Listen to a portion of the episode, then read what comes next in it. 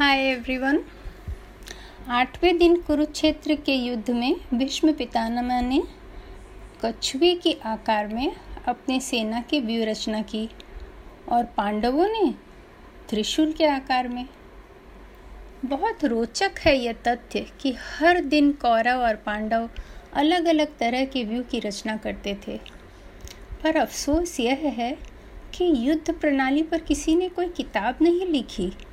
जैसे व्याकरण पर है, पनिनी की किताब, और सिद्धियों पर है, योगा पर है, वैसे ही हमारे पूर्वजों के युद्ध प्रणाली पर कोई किताब नहीं मिली।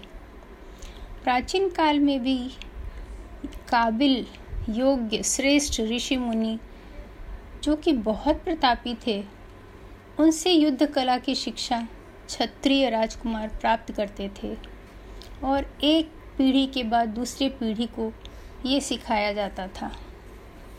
बहुत ही रोचक है यह पढ़ना कि उनमें से कई प्रिय और काबिल शिष्यों को गुरुजन अनेक प्रकार के दैविक असरों के बारे में भी सिखाया करते थे। यह भी बहुत रोचक है कि मनुष्य का वैवाहिक संबंध राक्षसों से और सर्प कन्याओं से भी होता था। मनुष्य स्वतंत्र तो थे अपनी तरह से जीने के लिए उस दिन भीम ने दुर्योधन के आठ और भाइयों का वध किया। दुर्भाग्य से उस दिन अर्जुन का पुत्र इरावन, जो कि उसकी सर्प कन्या जिस, जो उनकी पत्नी थी, उससे जो पुत्र था, वह मारा गया। राक्षस अलम्बुस द्वारा। अर्जुन के दुख का अंत न था। उसने कृष्ण से कहा, विदुर ने सच कहा था कि युद्ध हुआ तो दोनों पक्षों को बहुत दुख झेलना पड़ेगा। हम लोग क्यों एक दूसरे का इतना विनाश कर रहे हैं?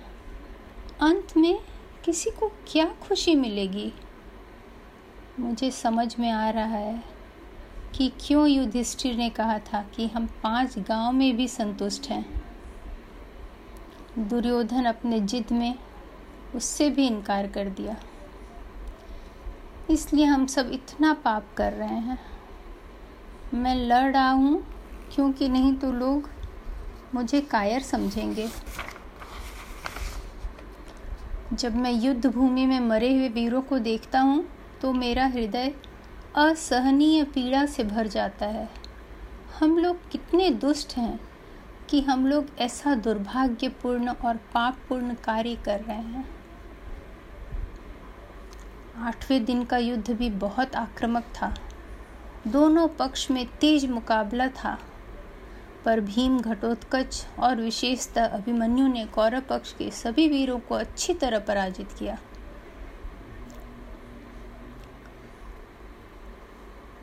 इससे चिढ़कर दुर्योधन ने नवे दिन अपनी सारी भड़ास पितामह पर निकाली।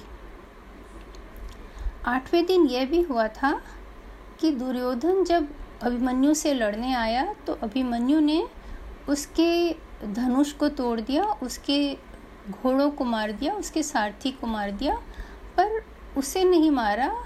यह कहकर कि, चाचा, डरो मत, मैं तुम्हें नहीं मारूँगा। तुम तब तक जियोगे जब तक भीम चाचा तुम्हें मारने ना आए। ये बात दुर्योधन को बहुत ही अखरी थी। तो वो दुर्यो, जाकर भीष्म पितामह से कहते हैं, मेरे भाई सब मारे गए, पर आप कुछ नहीं करते। पितामह ने उदास होकर जवाब दिया, जैसे आग में घी की आहुति दी जाती है, वैसे ही मैं अपने जीवन को तुम्हारे लिए खत्म कर रहा हूँ। फिर भी तुम मुझे लांछित करते हो? मैं शिखंडी से नहीं लड़ूँगा, न मैं किसी पांडव पुत्र को मारूँगा। नवे दिन, अभिमन्यु और अलम्बुस में भयंकर युद्ध हुआ और अलम्बुस को भागना पड़ा। भीष्म आज पांडव सेना का बहुत विनाश कर रहे थे। कृष्ण ने अर्जुन से कहा, तुम लोग तेरह साल से जंगलों में भटके हो भीष्म पितामह को मारकर राज्य प्राप्त करो। अर्जुन ने कहा, मैं आपकी आज्ञा मानूँगा, पर मुझे भीष्म पितामह को मारने के बजाय जंगल में रहना ज़्यादा बेहतर लगता है। कृष्ण अर्जुन को भीष्म के सामने ले गए, पर अर्जुन का लड़ाई में मन नहीं था। कृष्ण क्रुद्ध होकर अपना चक्र लेकर फिर भीष्म की ओर दौड़े। तब अर्जुन पीछे आए और उन्होंने फिर याद दिलाया कि आपने न लड़ने की प्रतिज्ञा की थी। आप न लड़े, कृपया मैं लड़ूँगा। तब तक सूर्यास्त होने लगा। दसवें दिन भी युद्ध शुरू हुआ। रोज किसी न किसी वीर का दिन रहता था अपने शौर्य दिखाने का। आज भी अभिमन्यु ने बहुत शौर्य दिखाया। पर आज की मुख्य कहानी है पितामह भीष्म की।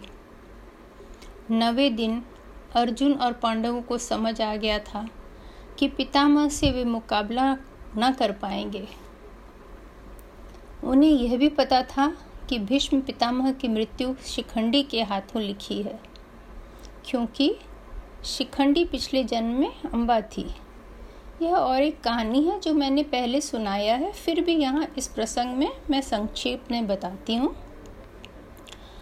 अम्बा और उसकी दो बहनें, काशी के राजा की पुत्रियाँ थी और उनका स्वयंवर रचा गया था। उसमें हस्तिनापुर के राजकुमार विचित्र वीर्य को निमंत्रण नहीं भेजा गया था, क्योंकि विचित्र वीर्य कुछ उनके शारीरिक क्षमताओं के बारे में तरह तरह की अफवाहें थी, इसलिए। तो भीष्म बहुत नाराज़ हो गए और वो उन्होंने स्वयंवर के स्थान पर पहुंचकर तीनों बहनों को उठाकर ले जाना चाहा। बाकी राजा उनसे युद्ध करने लगे और अम्बा राजा शल्य को पसंद करती थी और वो भीष्म के आने से पहले ही उनके गले में वरमाला डाल चुकी होती है। पर भीष्म उसकी बात बिना सुने ही तीनों राजकुमारी को हसीनापुर ले आते हैं। राजा शल्य और बाकी राजाओं ने उनसे युद्ध करके उन्हें रोकने की कोशिश की थी, पर भीष्म का कोई भी मुकाबला नहीं कर पाए।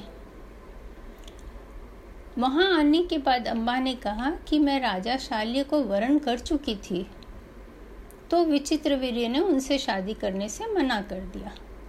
बाकी दोनों बहनों से विचित्र वीर्य की शादी हो गई। भीष्म पितामह ने अम्बा को बहुत सम्मान के साथ राजा शल्य के यहाँ भेज दिया। पर राजा शल्य ने उन्हें स्वीकार नहीं किया कि मैं दान में दी हुई वस्तु को स्वीकार नहीं कर सकता। मैं अगर तुम्हें जीत कर ला पाता तो मुझे खुशी होती। तब अम्बा कार्तिक की भक्ति करने लगी। बहुत तपस्या के बाद कार्तिक उनके सामने आए और उन्होंने कहा कि क्या चाहिए आपको? तो उन्होंने बताया कि वो चाहती हैं कि भीष्म से लड़ने वाला कोई पुरुष हो और जो उनको मार सके। लेकिन कार्तिक ने कहा कि मैं अभी हिंसा का पथ नहीं इस्तेमाल कर पाऊँगा मैंने हिंसा छोड़ दिया है तो आप, मैं ये कमल फूल का माला देता हूँ जो हमेशा ताज़ा रहेगा।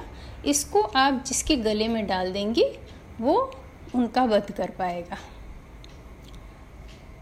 वो माला लेकर अम्बा बहुत राज्य राज्य घूमती रहीं, पर कोई भी युवक उसे स्वीकार करने को तैयार नहीं हुए। तो अम्बा निराश होकर फिर शिवजी की तपस्या करने लगी। शिवजी ने उनकी तपस्या से खुश होकर उनको वरदान देना चाहा तो अम्बा ने कहा कि वो भीष्म को मार सके ऐसे युवक को ढूंढना चाहती हैं। तो शिवजी ने कहा, आप ही क्यों नहीं दूसरे जन्म में उनको मारती हैं? तो वो बहुत खुश हो गई और उसके बाद शिवजी के वचन के अनुसार, वर के अनुसार दूसरे जन्म में अम्बा शिखंडी बनी और सभी को पता था कि वो भीष्म पितामह का वध करेंगी। भीष्म पितामह को उनके पिता से इच्छा मृत्यु का वरदान मिला हुआ था, क्योंकि भीष्म पितामह ने अपने पिता की शादी मछुआरों की राजकुमारी से हो सके उसके लिए आजीवन ब्रह्मचर्य का प्रतिज्ञा लिया था। तो उससे खुश होकर उनके पिता ने उन्हें इच्छा मृत्यु का वरदान दिया था। दसवें दिन के इस युद्ध में पांडवों की इच्छा थी कि शिखंडी को सामने लाकर अर्जुन भीष्म से युद्ध करें, ताकि उनकी मृत्यु हो सके। और कौरवों की इच्छा थी कि भाई भीष्म को, माँ को सारे सूरवीर घेर के रखे रहें, ताकि शिखंडी और अर्जुन उन तक पहुँच ही न सके। और शिखंडी को तो मारने की भी पूरी कोशिश की जाए। और हुआ भी ऐसा ही, उन्होंने बहुत कोशिश की शिखंडी को मारने की।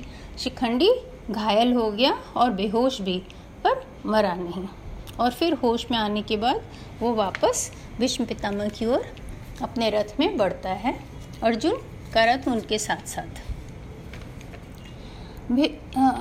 वहाँ किसी तरह लड़ाई के बाद वहाँ पहुँच पाते हैं शिखंडी और अर्जुन। और शिखंडी और अर्जुन शिखंडी के पीछे से भीष्म पितामह पर तीर छोड़ना शुरू करते हैं।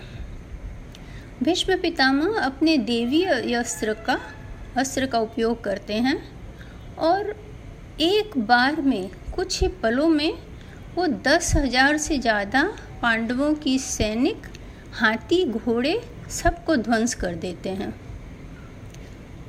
भीष्म पितामह ने उस समय दुचाधन से, जो कि दुर्योधन के भाई थे, कहा, मैं चाहूँ तो एक बार में सारे पांडवों की सेना और पाँचों पांडवों को मार सकता हूँ। पर कृष्ण जो कि विष्णु का रूप है, पांडवों के साथ हैं। इसलिए उनकी जीत निश्चित है। मैं धर्म के रास्ते में बाधा नहीं बनना चाहता हूँ। मैंने हस्तिनापुर और दुर्योधन के प्रति अपने कर्तव्य को आज तक पूरा किया। अब मेरा समय आ गया है, अब मैं नहीं लड़ूँगा। तब तक शिखंडी और सामने आ गए और भीष्म पर तीर छोड़ना शुरू कर दिया। भीष्म का पूरा शरीर तीर से ढक गया था। और भीष्म अपने रथ से नीचे गिर पड़े। पर उनका शरीर ज़मीन को नहीं छू पाया, क्योंकि वो तो तीरों की शैया में सो गए थे।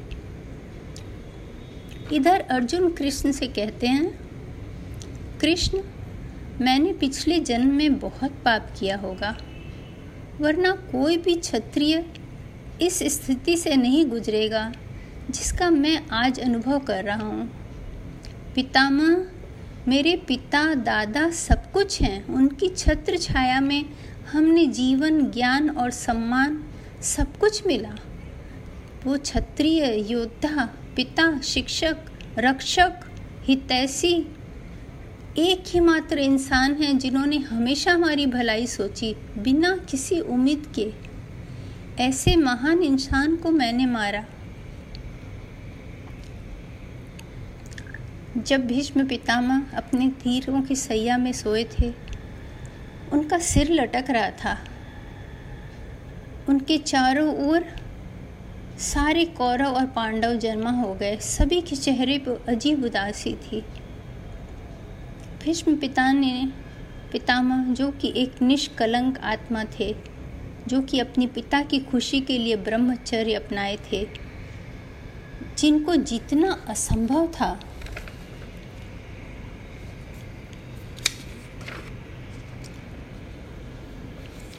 उन्होंने कहा कि मेरा सिर लटक रहा है, इसे सहारा दो।